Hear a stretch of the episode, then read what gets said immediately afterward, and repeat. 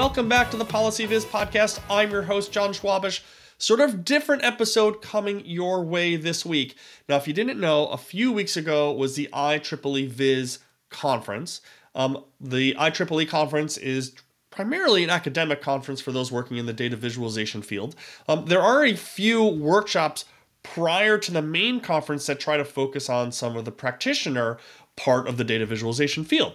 So, along with a few other folks, namely Alvitta Ottley, Barbara Millay, and Adrian Arcia from Columbia University, uh, we pulled together the VisComm workshop, which is really about visual uh, for communication um, and trying to build out sort of this community where we can get this cross pollination between the academic side of the field and the practitioner side of the field. So, having said all that, the first part of that workshop that occurred on Sunday before the conference was a moderated discussion that I hosted between Steve Franconeri, who is a professor at Northwestern University, and Jen Christiansen, who is the senior graphics editor at Scientific American.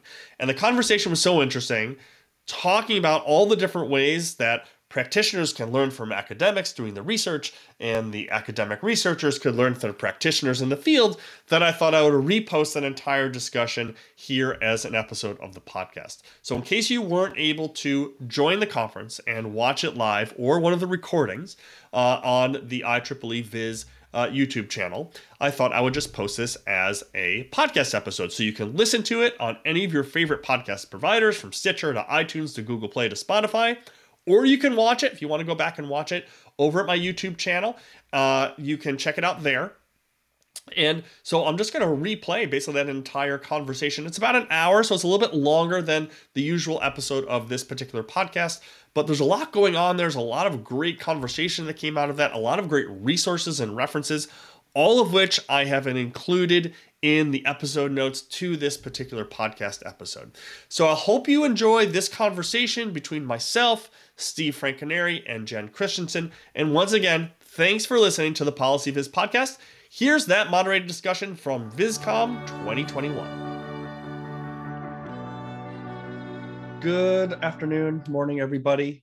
I hope you're well. Uh, very excited for uh, our first session uh, in the VisComm workshop, we're going to have a, a discussion. Uh, we'll see how many fights we can get. We can get started. Uh, we have two fantastic uh, guests uh, joining us today. Um, we have Steve Franconeri, who is a professor at Northwestern University, and we have Jen Christiansen, who is a who is the senior graphics editor at Scientific American. And so the idea for um, our discussion today is to see uh, or take these uh, uh, perspectives on data and data visualization from two parts of the field. So uh, Steve sort of representing uh, with power and finesse uh, the academic side of things, and then Jen from the practitioner side, the the public communication side. And so we're going to start very simply um, with sort of our core question, and then what I'm going to do is I'm going to ask Jen and Steve to sort of give their short bio. So you have a sense of who they are. I'm, I'm sure many, if not all of you, know uh, these uh, two folks. Um, uh, so I'm going to have them sort of answer the core question, and then we're going to jump in, and I'm just going to uh, give them, feed them a bunch of questions, and hopefully we end up with a, a good conversation, and maybe we'll end up with some fights, and uh, and and see see who can come out on top, the academics or the practitioner. So we'll see. Um, okay, so our core first question for for today is what should the other party in the data visualization field, research uh, researcher practitioner, know about visualizing data information? So what are we each what is each side missing? Uh, what don't we know that we sh- that we should know from each perspective? So what I like to do is just start with Jen. Uh, maybe Jen, you can just sort of introduce yourself, and then um, you know maybe just one or two thoughts about what do what should re- what do researchers need to know about the practitioner about the broader communication side of data visualization. And then we'll turn it over to Steve. Okay. Well, first of all, no fights, just better understanding. So. See, I like well, to press um, the buttons and get things going a little bit, sort of. I know, I know. That's how you get the viewers. But, yeah, right, right, right. and yeah, the right. listeners. well, uh, so uh, my background is actually in scientific illustration. Um, although for most of my career, I've fluctuated between being a visual journalist and a science communicator. Um, that been at Scientific American and National Geographic and as a freelancer. Um, as Jon mentioned, I'm currently a graphics editor at Scientific American Magazine. So um, in our print magazine and website, we cover research, ideas, and knowledge in science, health, um, technology, the environment, and society. So there's two of us on the graphics team. My colleague Amanda Montanez focuses on the fast turnaround news items, and I generally focus on longer form feature stories. Um, sometimes we create the visualizations ourselves, um, but we also hire and art direct freelance designers. So let's see, um, what would I as a practitioner like researchers to know about visualizing data and information? Well, it's likely that most researchers are already aware of this on some level, so I'm probably oversimplifying here. Um, but sometimes I get the impression that researchers make assumptions about the end goal of a visualization that don't necessarily align with the practitioner's goal, especially if that graphic is stripped out of its original context. And so sometimes I think that critiques that are centered on whether or not a graphic is successful or not can be misleading. So much hinges on context. Um, so even graphics that appear in the same publication, for you could argue even like the same audience, um, it can have wildly different goals. And one graphic may aim to present data as cleanly and clearly and as efficiently as possible. Um, a graphic in another story might just be aiming to prompt self-reflection. Um, another in the same publication might be more playful and serve as a form of entertainment. So Jen, before I before I uh, give Steve the mic, can I ask, what do you all use as your metrics of success for a visualization? So when we talk about the end goals, are, are, are there metrics that you're using to determine whether a visualization you've produced has been successful? Yeah, so at this point, it's mostly about clicks and how long people stay on websites, um, and are they uh, scrolling through a full graphic or are they bailing on part of it? But mostly is the article that that graphic is embedded in doing well and resonating with people on social media and um, uh, and on the website. Um, but I feel as though we've really lost sight of how that translates to print. We used to do focus groups for that sort of thing, and I haven't done a focus group with people in a room in years. So I feel like we're getting a sense of, you know, are people engaged with the digital content, but we don't know a whole lot more than that. Oh, really interesting. All right, Steve, I'm going to hand it over to you. So, um, so quick bio, and then uh, to that core question: What should uh, the practitioners know uh, from from the perspective of a researcher? What should practitioners know about visualizing data? Sure. Uh, I'm Steve Franconeri. I'm a professor at Northwestern in the psych department. I also have courtesy appointments and hang out a lot in design and computer science and the business school. Uh, my, my academic history is I studied visual neuroscience, uh, so visual vision in the real world in grad school, and worked on more ivory tower style studies of what's the capacity of your visual memory, how many objects can you track, uh, and sort of simplified displays. And then felt like my displays were getting a little too too petri dish. And about 10, 12 years ago, started doing a lot more translational research inspired by the needs of practitioners. So we work a lot in uh, chemistry education. How do we get students organic chemistry to represent and rotate that complicated molecule in 3D? And then I think the majority of our work in the lab in the last 10 years has been um, on data visualization. Uh, so how, how can we leverage the power and avoid the limits of the human visual system when we're trying to do visual analytics or try to communicate data to other people's brains? Um, and just like Jen John, uh, this is not going to be as pugilistic uh, a prompt as you're expecting. Uh, so uh, Jen, my, my, my question for you is help.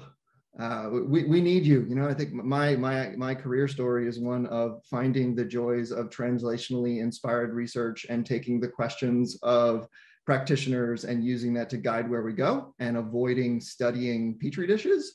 And so my request is help us help you and uh, the sorts of issues that you run into in the real world should be inspiring our research more. I actually love that initial prompt that you gave about paying attention to context and goals. I think that that's a, a, a fantastic direction that we should weight more heavily in the academic world so that's a, that's a really great way to segue into sort of the first part of this, I think, Steve. So, um, so Jen, I, I want to ask, and this is really from from earlier conversations I've had with both of you for for today's session.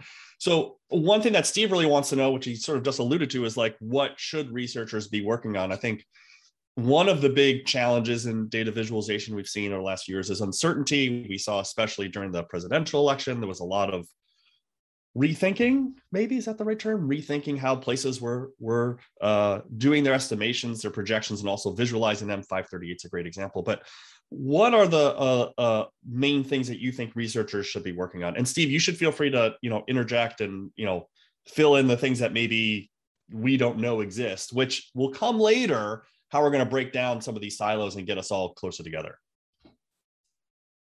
yeah, so um, so this first one might be a petri dish option, but it's sort of a I think an easier way to uh, kind of get into the idea of what a practitioner like myself could use. Um, and it's similar in theme to the um, uncertainty visualization conversations that have been happening.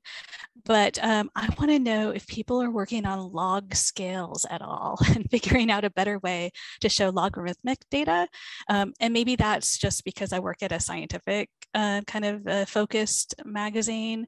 Um, but uh, do people even know how to read log scale graphics, like scientists and non-scientists alike? And are there there other ways that um, that we can show that kind of data? Uh, one thing that we use that for is like um, star charts where it's like luminosity and and um, and size. Um, so I'm just not sure if people understand what they're looking at.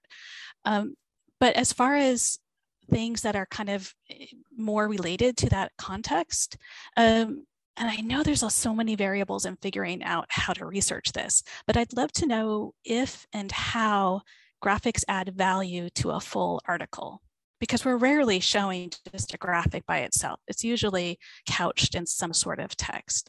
So do people spend more time with an article if there's a visualization included? We have some of those metrics with you know, website analytics, but do they remember what they've read more vividly?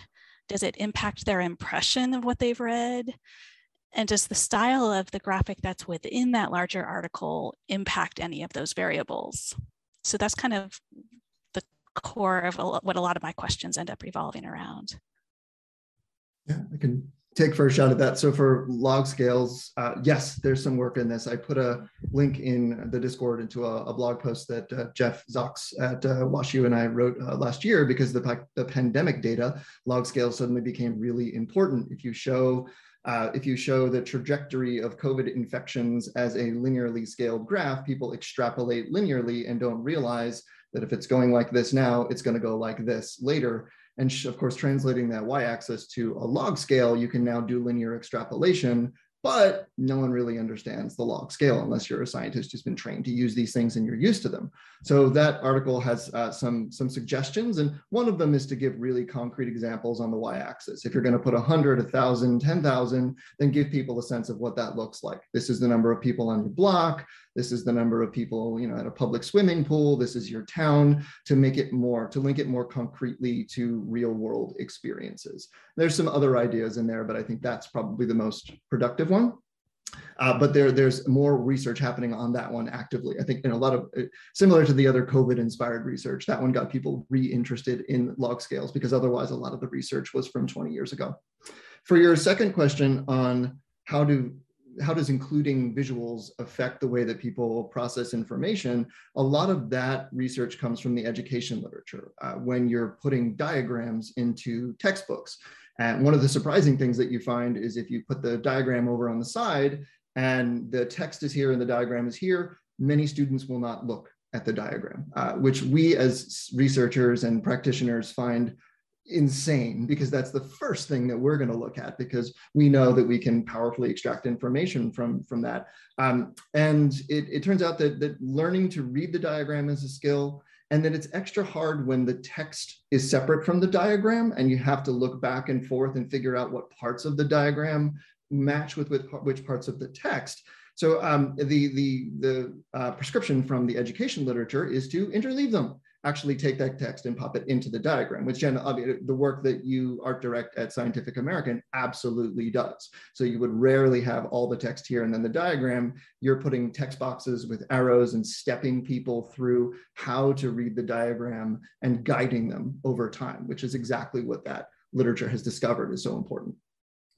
So to that point, Jen, um, a lot of the work that you all do at Scientific American is taking this pretty dense scientific research, distilling it down, uh, improving or making even better graphics, um, and then trying to integrate the the story with the graph as well. So can you talk a little bit about um, about that work and that process um, and and how you think about taking what is maybe the more research literature where those things are kind of separate and, and bringing those two things together yeah, so as you implied, we, we do often start with data that's been pre-analyzed and published in a peer review paper. So we're not necessarily doing this with investigative work. We're doing, okay, this this uh, conclusion was, you know, the, the scientists came to this conclusion and here is their, uh, their supporting data. Um, sometimes our feature articles are written by the scientists that actually did that work. And so we have a direct line to the content experts so we can get them on a call and, and talk them through the graphics that appeared in their paper and kind of really get to the heart of what is, um, what is the critical bit in here that should really be, um, really should really be highlighted. Um, other cases, sometimes we're working with journalist authors. Um, so we're taking a bunch of different pre-existing pieces and kind of putting them together, not in the same chart, obviously, but, um, but to uh, kind of create a story. Um, the first thing I'm doing is stripping out jargon. And that also means visual jargon. So like the symbols and chart forms that carry highly specific information within a specific context can be really efficient to, to communicate with others that are fluent in that language, but it's like a brick wall to outsiders. So a lot of my job just revolves around either knocking down those brick walls and kind of reinventing the visualization. So is there a different form that we can use that kind of gets rid of a lot of that visual jargon? Or it's adding footholds into that wall. So those footholds can be like annotations, aesthetic refinements, changes in color palettes and symbols, um, that just kind of help establish a visual hierarchy um, or just including really clear instructions for how to read the chart. Um, but we are sort of approaching a, a, visualization as if we're walking somebody through it one step at a time. And how can we do that with guiding their attention um, with, uh, with color or annotations um, to kind of take it one step at a time. So, so Steve, to that to that point of having graph sort of integrated in the in the page itself. Is there a reason why the visualization research community hasn't done some what sounds like i'm not familiar with the with the education research but is there a reason why visualization specific researchers have not been i mean in my experience it's like here's a graph we're we're we're we're, we're uh, exploring why or how people read this graph but it's just a graph right? You did you did some really interesting work on like the connected scatter plot but it's not like embedded within a larger piece. So, so is there a reason why the research community in, in DataViz hasn't been exploring these broader merged pieces? Yeah, I'm assuming inertia. that's it. You know, we're used to that's just the format. We have a we have a visualization and then we have a caption under it, and you're constantly looking up and down and looking up and down and some text over on the page and you're looking up and down and that's just the way that we typically do it and we keep doing it but uh, in, in some of my papers i like to have a single figure with with words in it that just explains the whole paper. And we, that actually is the first thing that i make. And i realize that i think about my own paper in a different way once i do that because i can th- see everything holistically.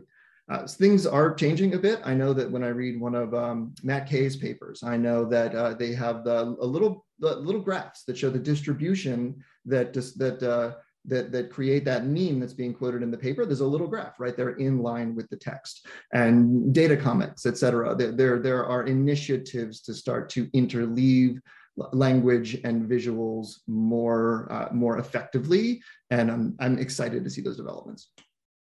Yeah, that's great. Yeah, and if I might jump in, I am thrilled that there's progress on that front because it is really hard as a practitioner to be reading some of the literature and not seeing the guidelines being enacted by the people who are, you know, saying this is what you need to be doing. It's sort of a, well, show me, you know, and so it's hard to take some of the guidance seriously if it's not being like actively used. That said, I also understand that journals often have very strict publishing rules and protocols in place. Um, so I'm really looking forward to when that really kind of takes off and we can actually start to see a lot of the advice um, in, in action. So I want to flip this initial question over to Steve. So uh, we started with, uh, for Jen, what should researchers be working on? So for Steve, what are you know two or three things that you wish all data viz practitioners knew or understood about cognitive neuroscience, cognitive science? Like what what should we have in mind? Like what are the top three things that we should have in mind when we're making a, a graph or a dashboard or or you know a longer uh, a longer piece, a longer article? I think that folks like Jen uh, already do this, but I'll say for, for all practitioners, two things I'd, I'd call out would be uh, so the types of storytelling techniques that uh, that uh, practitioner guides and books talk about. I think those are really important, and then critique would be the second thing. So for storytelling, um, you, everybody knows that your visual system is very powerful, 40% of your brain, et cetera. Um, and but that visual system is really good at locking into single perspectives. Uh, if, you, if you have if you have multiple patterns you could see on something on the screen, you tend to lock into one. So imagine the, the duck rabbit figure, that uh, ambiguous figure that we're that illusion you're all familiar with. If you show some, there's these great experiments from the 90s where if you show the, the duck rabbit and someone looks at it and they say it's a duck, and then you take it away and you don't let them see the actual image again, and then you tell them, think about it in your own head is could you see anything else there? They go, no, because the human brain is really good at locking into a single organization, a single perspective. But then you put it back on the screen and you say, is there anything else? And now people can reassess. So human brains are really good at doing that. And when you have a data visualization or a diagram, um, there's a series of perspectives that you have to take on it. You have to look at this difference, the this trend, this statistic, et cetera. And it takes time to savor that one, one of my favorite quotes my, my, uh, uh, on this topic is from uh, one of my heroes in the graph comprehension literature, Priti Shah. Uh, and it's reading a graph is not like looking at a picture, it's like reading a paragraph. And this is something that I'm trying to repeat in every you know, public forum that I'm in, because I, I really believe that that's true. And I think she nailed it 15 years ago when she, when she uh, was writing papers on this topic. Um, and it, it, takes time to sort through those perspectives. Not for everything. Uh, so Jen has a nice framework of representative illustrations, more pictorial graphics. And you know, it's a dinosaur, it's a virus, you get it within a couple hundred milliseconds. But as soon as you have a diagram or a data visualization that's more than trivially simple, there's a series of perspectives that you have to take and, and you have, and it takes time. And there's many paths that you can take to do that. There's a series of interpretations. That paragraph has many ways that you could write those sentences and it can go in the wrong direction or the right direction. So uh, those storytelling techniques, highlighting, annotating, will guide your readers to seeing the right patterns. And people don't always do that. Um, and, and the reason that they don't do that is they have a bit of a curse of expertise. It's a duck rabbit, you know, you should see a duck, you see a duck. And you know what? People are really bad at realizing that other people see the rabbit. Human brains are terrible at taking the perspective of other people. We use our own experience to simulate what other people are, are seeing, and that leads us to assume that we're communicating a lot more than we are, and people see different things. So that's where critique, that second aspect, comes in. Um, once, once you're an expert, you see the right pattern in the visualization. Maybe you think that your storytelling is good enough, uh, someone like me, may, maybe I'm decent at it. Um, someone like Jen does it, and it's probably fine as it is, right? Because it's just so much experience in this. But in general, getting critique is critical. Put the visualization, the diagram in front of a group of other people and ask them what they see and whether they get it, and collect hard data on whether they see that complex paragraph in the same way that you do. So I'd say storytelling and critique would be my two that I'd pull out. Yeah, if I could if you don't yeah. mind if I jump in there. Yeah. Um, I, I, love hearing you say that because I think, at least in the journalism world, or at least I should probably only speak for myself here, but we're very good at asking our colleagues for feedback as part of the process. But I think um, I personally need to get a lot better at trying to figure out how to ask my intended audience for that critique and that feedback uh, because my colleagues are coming at it from different points of view, but we also have a lot of shared, um, you know, things that we're looking for in an article. Like we've all read the draft of that manuscript already. We can't get that out of our head. Whereas, yeah, trying to figure out how to get the, the a, a, cold reader to critique something is, um, I think, something I've dismissed as well. That's too hard because we're working on embargo or this or that. But it seems like it's a pretty critical thing that I need to figure out how to do and that that time aspect is hard to making the time to do it. Uh, i'm a little bit of a practitioner as well in that i, I teach sort of science communication uh, and all my classes are called something like presenting your research or communicating re- your research or the undergrad one is sometimes show and tell. And in all of these cases we talk about critique and in, invariably this question comes up of well, I'll kind of show pe- other people that are in, that that know this topic because I'm making it the day before, and um, and, and I run into this as, as well. And it, and and the, the advice that um, comes up in the room typically is pre-book a meeting with with people that are outside of that group uh, two weeks before to kind of commit yourself to it. And that's what I wind up having to do myself. I, I book a lab meeting for a research talk a week before the talk, and I, will feel bad if I cancel it. And then that gives me a chance to uh, to to test out the material, and then I'll, we'll try to make sure that we have some undergraduate students who are unfamiliar with the work in the room, so that we are not we're not only getting advice from folks that know the area really well but it's it's really it's really tough to to plan ahead to do that. And steve you mentioned in this in this uh in this process of critique collecting hard data. So for folks we already uh, jen already mentioned like page views and time on page but like when you're doing that little i'd call it, it sounds like more like an informal focus group like what are the hard data um, uh, elements that you're you're trying to collect Oh yeah, I had a curse of expertise for that. I said it and that didn't make any sense. I mean, don't just imagine that people understand things and don't even take their word when they nod uh, because they're being too nice or they don't want to look like they didn't get it. And so if you have a, a, a culture where this doesn't feel mean to ask, if you can ask people, can you summarize what what came out of that presentation? Uh, you know, can you can can you can you tell me what what pattern you're supposed to be seeing in this graph. Is it totally clear to you? And actually getting real data from their responses, the way that we do an experiment, instead of just an assessment from from their perspective of whether they got it because humans are also really bad at that people think they understand things until they need to explain it or state it same thing happens to me as well when it comes time to teach or write the paper i realize that I didn't actually understand that topic as well as I did. So hard data means try to get them to regurgitate information and use that instead of their own assessment.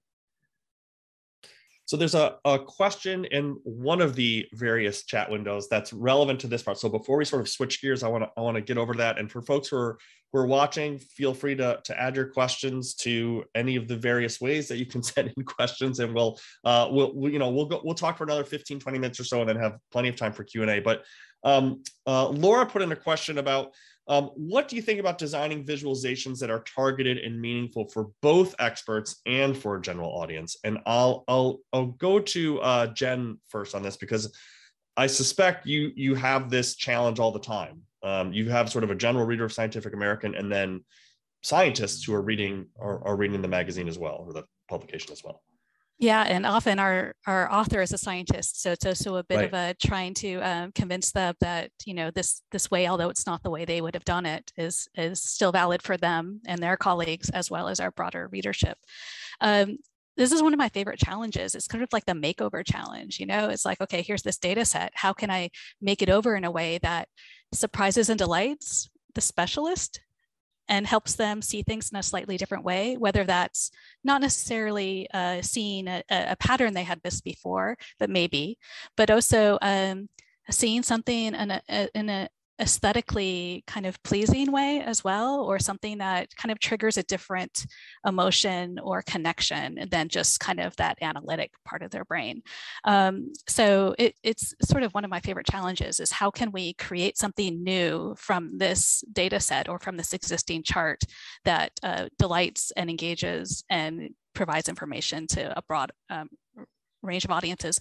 One of the ways I do that is by bringing in freelance uh, designers that think outside of the box and have a reputation for doing that.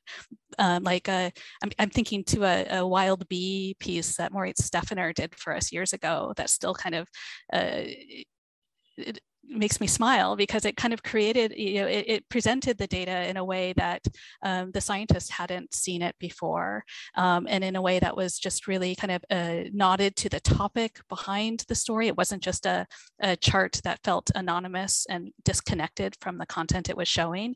It became kind of like that bee, you know, the hexagon, uh, you know, pattern was kind of embedded in it, and not in a in a gimmicky way in a way that really kind of worked. So, um, so it's it's mostly just a challenge of trying to figure out how to honor that data, but kind of provide a, a, another connection, another way for people to connect to it. Uh, yeah, just uh, to follow up on that, I, I've been amazed at how the kinds of work that happens. My, my hero for this is is uh, Jen's work at Scientific American, or the work that uh, data journalists will do, where I would think that for to show this data set, you'd have to reduce it down and only show the bar graph version. You couldn't show that complex network analysis. You can't show parallel coordinates.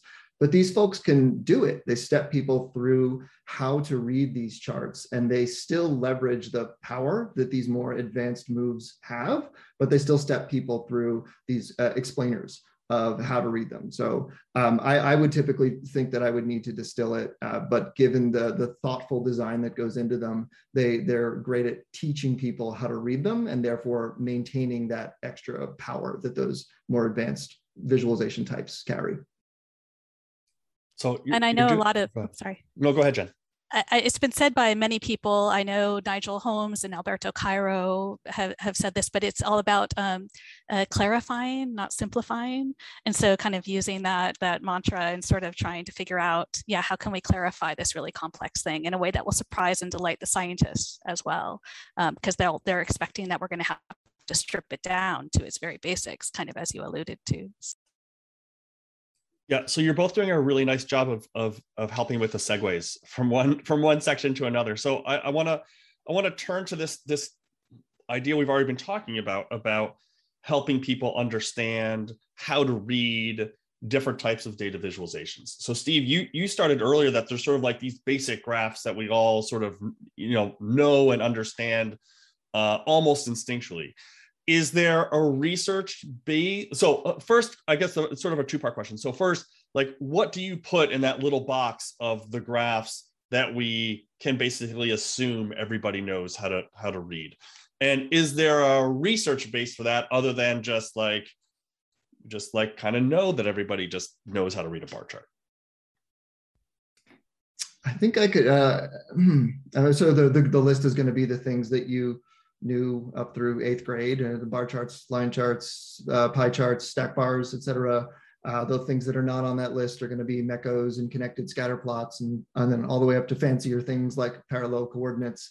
Um, and I don't know of there is some i know that there are folks doing research on what um, lay audiences tend to understand I, I, don't know if i can quote the folks that i know evan peck does some great work uh, along these lines but i don't know if there's a, a, a paper that curates uh, if you are a, a, typical member of the public, will you understand visualization X? That's actually, a, a, and, and then think about different populations. That'd be a great paper, but I don't know that anyone's curated something at that high of a level. So then, so then, Jen, to you, how do you think about this from the from the publication from the from the practitioner side? How do you think about this balance between graphs that we expect people to understand quickly and easily versus you know the moritz uh, graph is a great example that's going to take more time. People are going to have to investigate it. They're going to have to engage with it more than just saying oh that's a line chart. This line's going up. That line's going down well, in all cases, we have a chart title, or not even just a chart title, we have a, a box title, introductory text, then the visualization. So we're already setting people up with a here's what you're looking for. Here's what's significant. So even if they are struggling to read something, they've already been primed, uh, much in the ways we're sort of saying, you know, here's the duck, look for the duck, and then um, and then hopefully they they can uh, see the richer um, context with that full graphic. But ultimately, we're trying to prime them um, for success. Um, in terms of a of helping people with more kind of um, bespoke solutions because uh, sometimes we're running visualization solutions that uh, you know don't even have necessarily a name. Um, you know you can't look up how to read it. We just really conversationally say you know here's how to read the graphic. Like we're not doing a key or a legend that just shows the colors and the patterns but really just say you know literally right every dot represents a star the color of that star, you know, that dot represents this. And, and just as if you were reading, you know, walking somebody through it, like you were just, you know, telling your friend next to you, like, okay, here's the dot, that's what that means. And the color means this, and the distance means that. And, and just really in a conversational way in plain language, um, just kind of set people up for success that way. And I think that's a, a great rule. Um, great designers have an intuition for this, but typically something more complicated goes up on a PowerPoint slide and it's just, here you go and the author just starts talking over it because of that curse of expertise. And I think uh, adapting those same techniques for any any when anyone on uh, communicates data with an unfamiliar representation step through it one thing at a time. Just say the x let's just show the x-axis. You know, gray out everything else on your slide and actually just show that.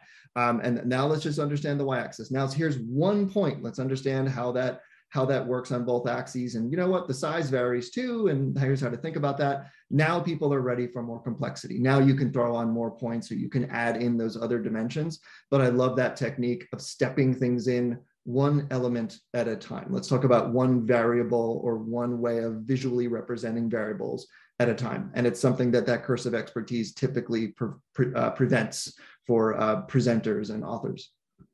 So, so Steve, on the on the research side, um, when uh, when researchers are testing these sorts of things, so they're testing whether people understand how to read a scatter plot or a connected scatter plot or any of these other graphs that we've been talking about do you feel like bringing people into the lab uh, creates a sort of uh, false community that that's not really how people are interacting with these visualizations out in the world? I mean you mentioned uh, and uh, i'm asking this question because you mentioned evan peck who has this somewhat famous paper where he actually went into uh, farmers markets in central Pennsylvania, and actually like sat down with people and asked them like specifically. So I'm curious about the balance between we're bringing people into our lab who are undergraduates or graduate students, uh, you know, in the university, or we're using the Mechanical Turk versus going out into the community and actually like sitting down with people?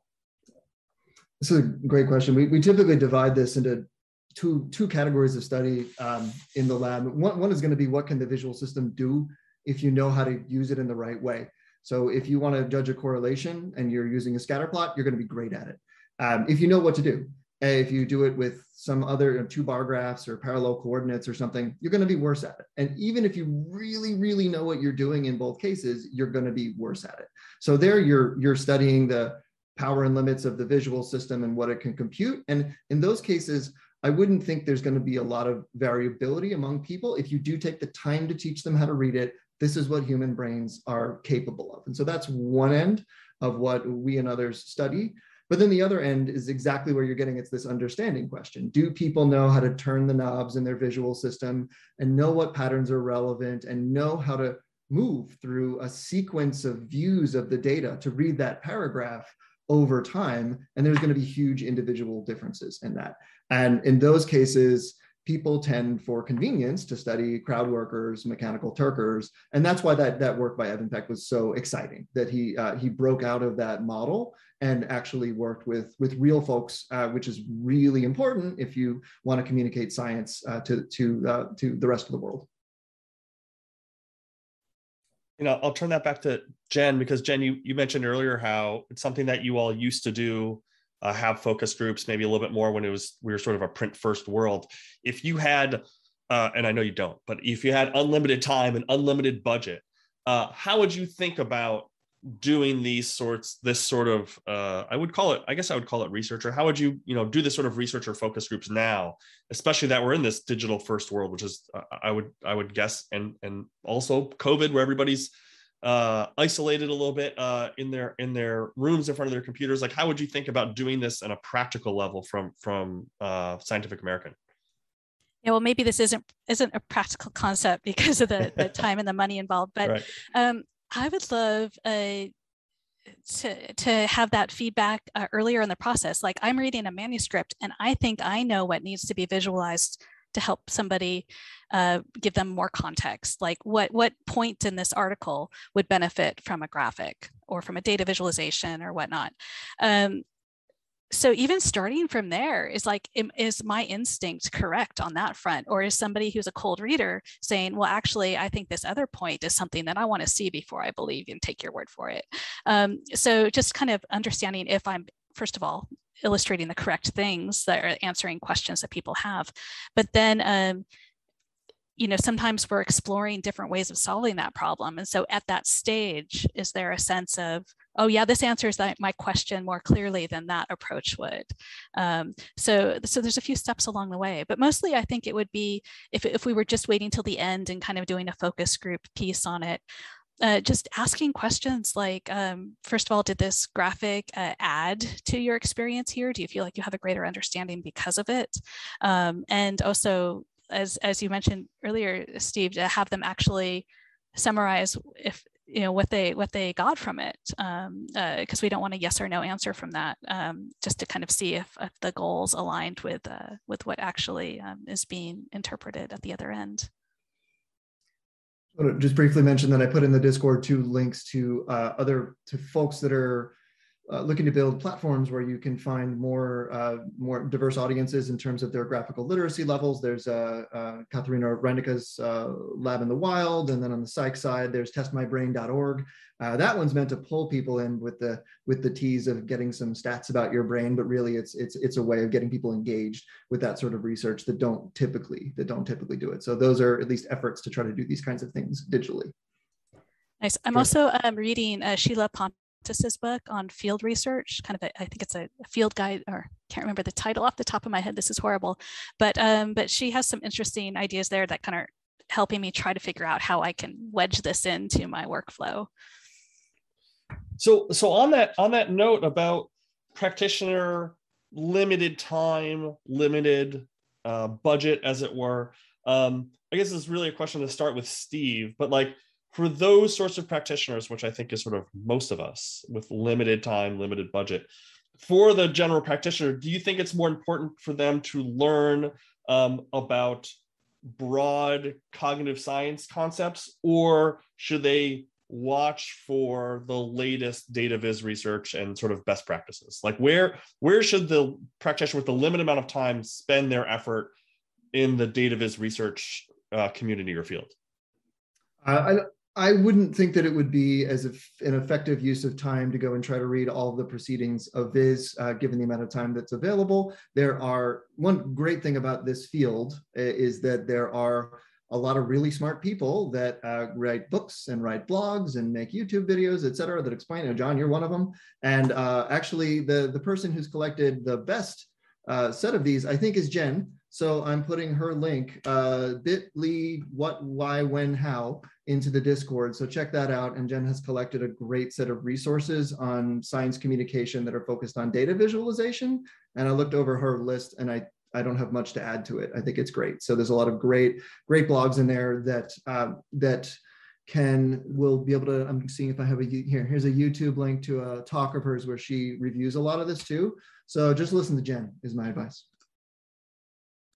think we should get that made as a t-shirt and just have that.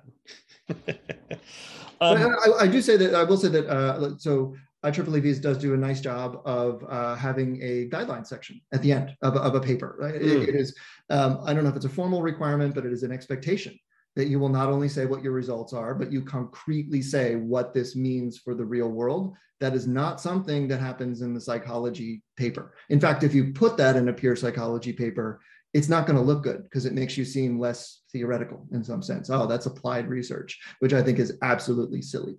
And there's also a practitioner statement that we need to write that uh, is a short paragraph that sums up for the practitioner what they should take from this research. Now, I still don't think that reading all the practitioner statements for the entire conference is going to be a good use of the time. I would go in in a targeted way to do that.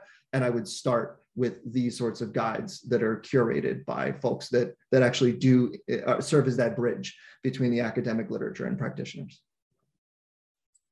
So I'm just gonna um, just let folks know. So we're about quarter to the top of the hour. We, we have about 15 minutes left for this this discussion.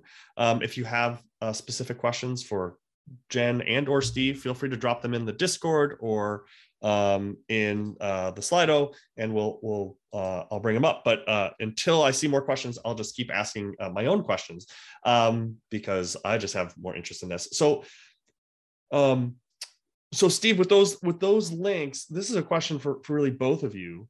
How do we um, bring the two branches of the well of these two branches of the field. I don't want to say the two branches these two branches of the field.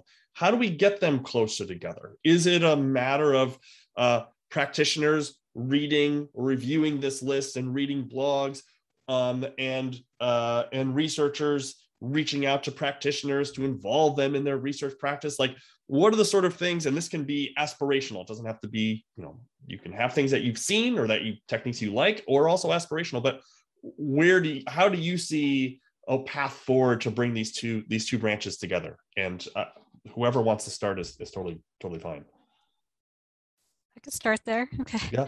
Um, events like this one, um, IEEE, I feel like Jon, you've been you've been uh, chipping away at this uh, for a while. I feel like uh, in Chicago, I came to IEEE for the first time uh, to be on a panel that you had organized, and it really opened my eyes to what was going on in the research research field. And it's hard to um, make the space in your time, uh, you know, in your schedule to attend something like this um, unless you have a direct invitation. So I feel very fortunate that I was kind of pulled into it, kind of opened my eyes.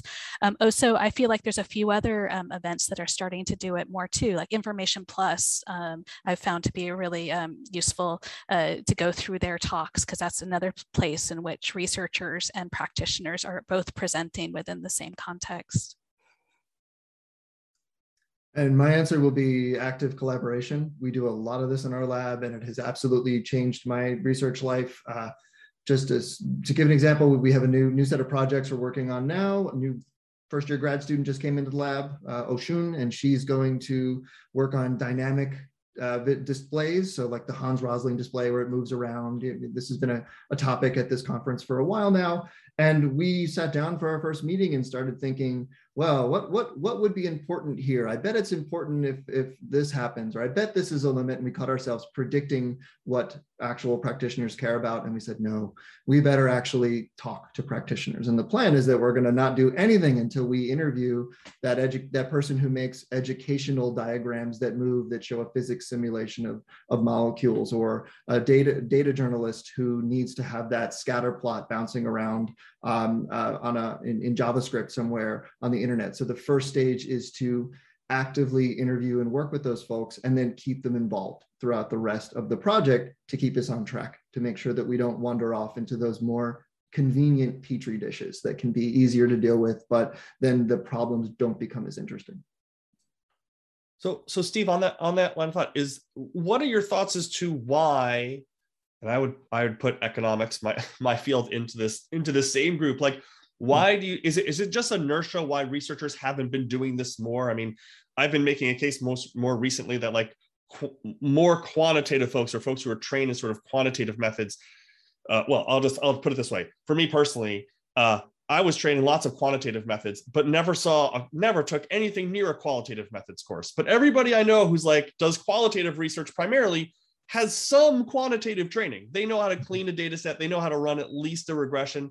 So is it just that it's this inertia it's just the training that's been going on for for decades that that hasn't pushed people into having these conversations like what is it and what does it take to move the camps together is it just like more people like you two like saying yeah we need to we need to build these bridges or is it is it something else something bigger I don't know. I've personally been trying for a while to ever since seeing the light myself to do more evangelism, but it's tough to do because the field doesn't expect it and there really isn't an incentive structure for it.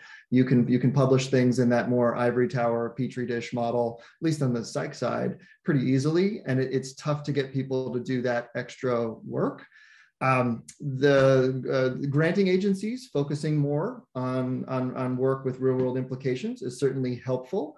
Um, and I don't know, maybe there needs to be more more critiquing happening uh, within the fields and uh, that's hard i don't want to be mean so maybe maybe less of, a, of a, an incentive structure of asking people to do it and more picking out when they don't uh, and, and I could say this as someone who wandered off into petri dishes many times. My, my last year of grad school, I was studying little squares for the sake of studying little squares because someone else had done it before me and someone else had done it before them.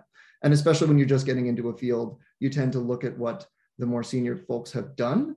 And you tend to do that because that's a thing that you're supposed to do. And it's tougher to take that risk to go out into the field and find new new problems. And, and I, I had the luxury of doing that mostly post tenure. So that's, you know, there's all these constraints. I, I, I hesitate to psychoanalyze the field too much, but it, it is a tough problem.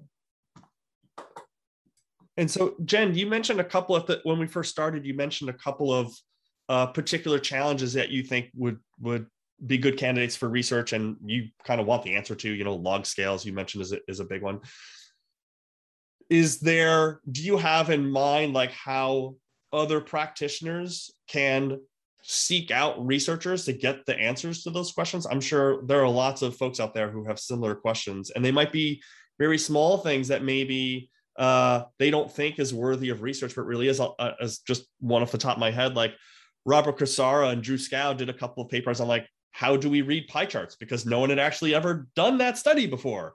Um, so like how do, uh, like from your side, how how do you think practitioners can get those questions in front of researchers to get that research base? From my side? Yeah. Uh, Twitter? I don't know. I, I wish I know. Actually, um, coming and, and engaging with people at events like this, like uh, you know, now I, I can I have I have Steve's direct ear, and then uh, at Information Plus a while ago, I learned I met some more researchers who are also they're they want to know what questions to ask and what to study. So I think just kind of uh, finding these opportunities to meet with folks and then sort of you know put a bug in their ear if they're looking for something. I'll give you some you know questions I have. They may or may not you know fit with your uh, you know the, your area of specialty or whatnot but at least it gets a conversation going.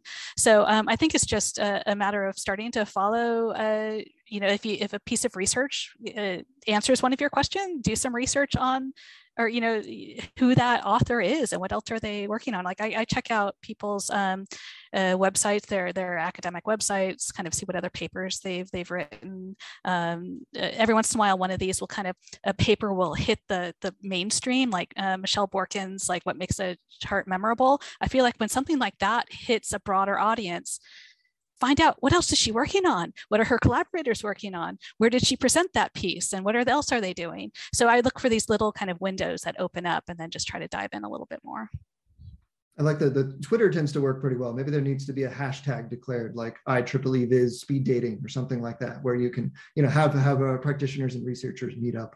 I should say, by the way, my critique of the ivory toweriness is tends to be more from my cognitive psychology hat. I would say the data viz field does care about qualitative methods. There are folks that do design studies and get into context with, particularly with scientists. You know, you could say names like Miriah Meyer, Tamara Munzner, Jo Wood, Jason Dykes, and these are all people that do in-depth contextual work with experts and then take the lessons from those studies and extrapolate them. So it's it's it's not that everybody gets stuck. It's just that the field in general probably does a bit, and especially the cognitive uh, field that is my my birthplace. I'd say that one I could critique a little a little more strongly. So, um, in terms of these partnerships, relationships between these two sides, um, do you have any tips for how the two groups can work together given that they have very different timeframes i mean jen you already mentioned that you have like you have to get the the product out there and it's got to go. And steve we you know the academic timeline's a little bit longer uh, most of the time. So um, so any thoughts or tips on how to blend the the time frames for these two different groups? Well from my point of view scientific american is 175 years old and we've uh, we or it's a little older than that now we tend to repeat some of the same topics you know every three five ten years and so we have this steady march of graphics that have been done in different styles to different eras and in different ways because like oh the way we approach visualization has changed as our audience has. So i feel like we have this like this wonderful like archive of things that uh, you know you want to see how neutrinos behave and how people illustrated that you know 15 years ago 10 years ago 5 years ago today. So i feel like in some cases diving into the archives of publications would allow for some natural variation and kind of different ways in some in which something has been presented over time. So maybe there's a way to do it um, you know pulling from the old in different ways uh, for the for a similar audience that, for example, is a very cool project. If I were a first year grad student, diving into the archives and seeing how those uh, similar ideas have been communicated in different ways over time, um, and, and how sometimes the, the, the, the way that they're shown can cross domains of science and sometimes it can't because it's specific. And then maybe later doing some A-B testing on finding out which ones are best and why. That's uh, so this, I think that's the perfect example of the kind of inspiration that folks in the field should be looking for. So we have we have uh, basically two two sort of more questions from from uh, from viewers. Um, one is on um, uh, uh, getting information about the effectiveness of a visualization by analyzing the website. So um, Jen, you mentioned time on page, and number of clicks, sort of like the metrics that we kind of all use. Um, and I guess the question is really about uh, developing other metrics, and is there an appetite for doing that? And then, like, what might those metrics be? I think that latter question is for for both both of you. But I think the first question is like, is there an appetite for better metrics, specifically around data visualization, that Jen could help you and your and your team do a better job, uh, understand, you know, uh, uh, how people are using your content better. Yeah, speaking from a completely naive point of view in terms of tech, technically how this could work, um, you know, the eye tracking kind of thing, you know, is where what order are people looking at these things in, um, and then being able to ask questions on uh, comprehension afterwards, and and just um, in terms of did this change how you you know your take home messages from the article itself? Um, a lot of those are sort of pie in the sky ideas though because even if those tools can be made they don't always play nicely with content management systems of different organizations. So even what might work for like the new york times wouldn't necessarily work for scientific american et cetera. So i think um, it's hard because you know even if this tool exists and people say oh you should use this it's like well yeah i can't you know it, it, won't play nice with the rest of the pieces in this but um, but in theory i would love to know how people are actually reading through things uh, and then be able to ask them questions afterwards uh, I think that sums it up nicely. That I think at the moment you can look at engagement. Do they click? How long do they stay? These are all things that are tractable for web interfaces. As soon as you want to eye track, you got to turn on either bring people to the lab or get permission to turn on their webcam, which is a lot of people are not going to be game for. And then you can A B test by if you can get the content management system to randomize either version A or version B, you could see how that affects engagement and read time, but that's a technical hurdle to get around. And then finally, if you really want to find out what they understood and what they didn't, having questions, qualitative text boxes, multiple choice questions, et cetera, would be great but is the average, uh, you know, is the reader going to do that and take the time? And if so, what's the biased sample of readers that you're getting that is willing to do that, et cetera? It's, it's tougher to do this. So these things are possible. We had a project that we were tinkering with, with the city of Chicago's data office for a while, where they wanted to explain machine learning models, where if the beach is closed today, uh, we don't actually know that the bacteria level is too high. We have a model that suggests that it is, and people are mad because they can't go to the beach. And they, they really want to explain that super clearly. So we were going to test different ways of explaining these basic models to people. And um, that was a place where the, the infrastructure was available to be able to A-B and you could see whether people make it through the page. But again, are people going to answer questions and say, are you satisfied with this explanation? And then only some do, and you run into biased samples. So it gets tougher. That's where the lab-based research can be handy if you can properly model the context of the original person looking, right? Is the, is the mechanical Turker that you're bringing in to read this explanation really have the same perspective as the parent who's mad that they can't bring their kid to the beach maybe. Uh, so that's a place where having having both sides is the the quant and the qual, the lab and the context uh, is is the only combination in the end that I think is possible for many of these problems. Yeah. Um, we're almost out of time, so I want to I want to close up by um, uh, uh, having you each tell people where they can get a hold of you in this kind of this idea of let's bring the two groups together. So practitioners who have ideas for research uh, need things solved, uh, researchers who have ideas for Jen. So uh, we'll go with Steve first. So Steve, what's the best way for folks to get in touch with you uh, so that they can pitch their ideas to you and you could go off and, and solve their problems?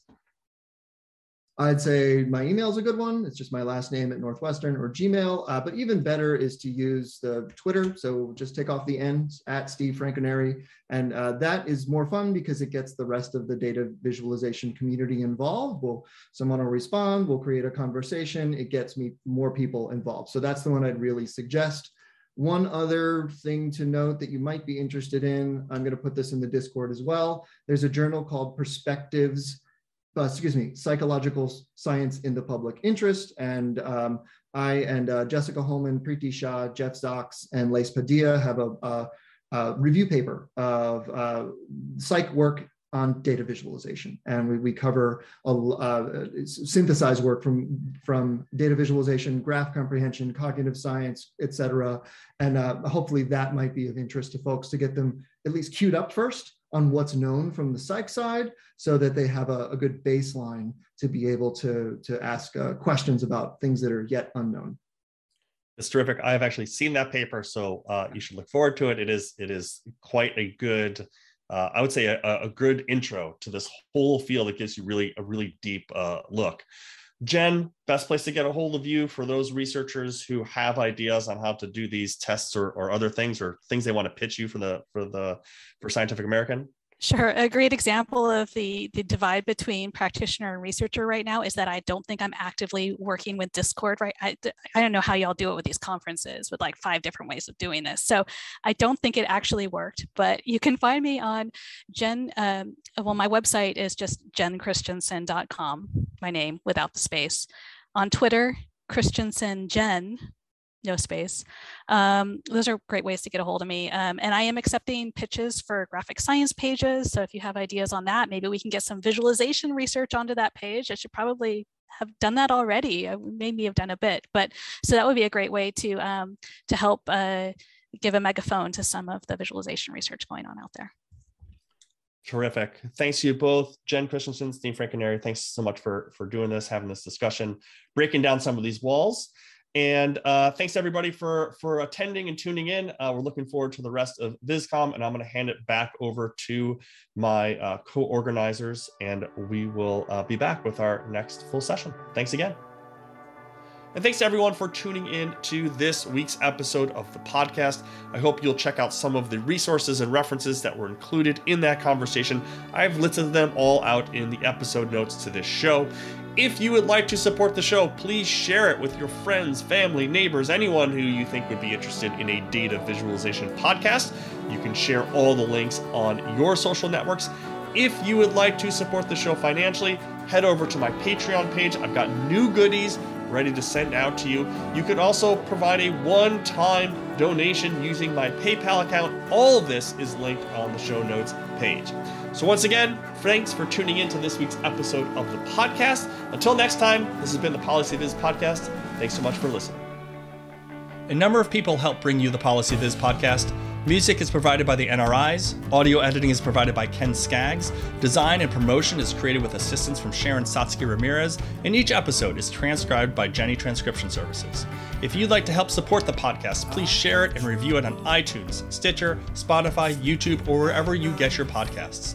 The PolicyViz podcast is ad-free and supported by listeners. If you'd like to help support the show financially, please visit our PayPal page or our Patreon page at patreon.com slash policyviz.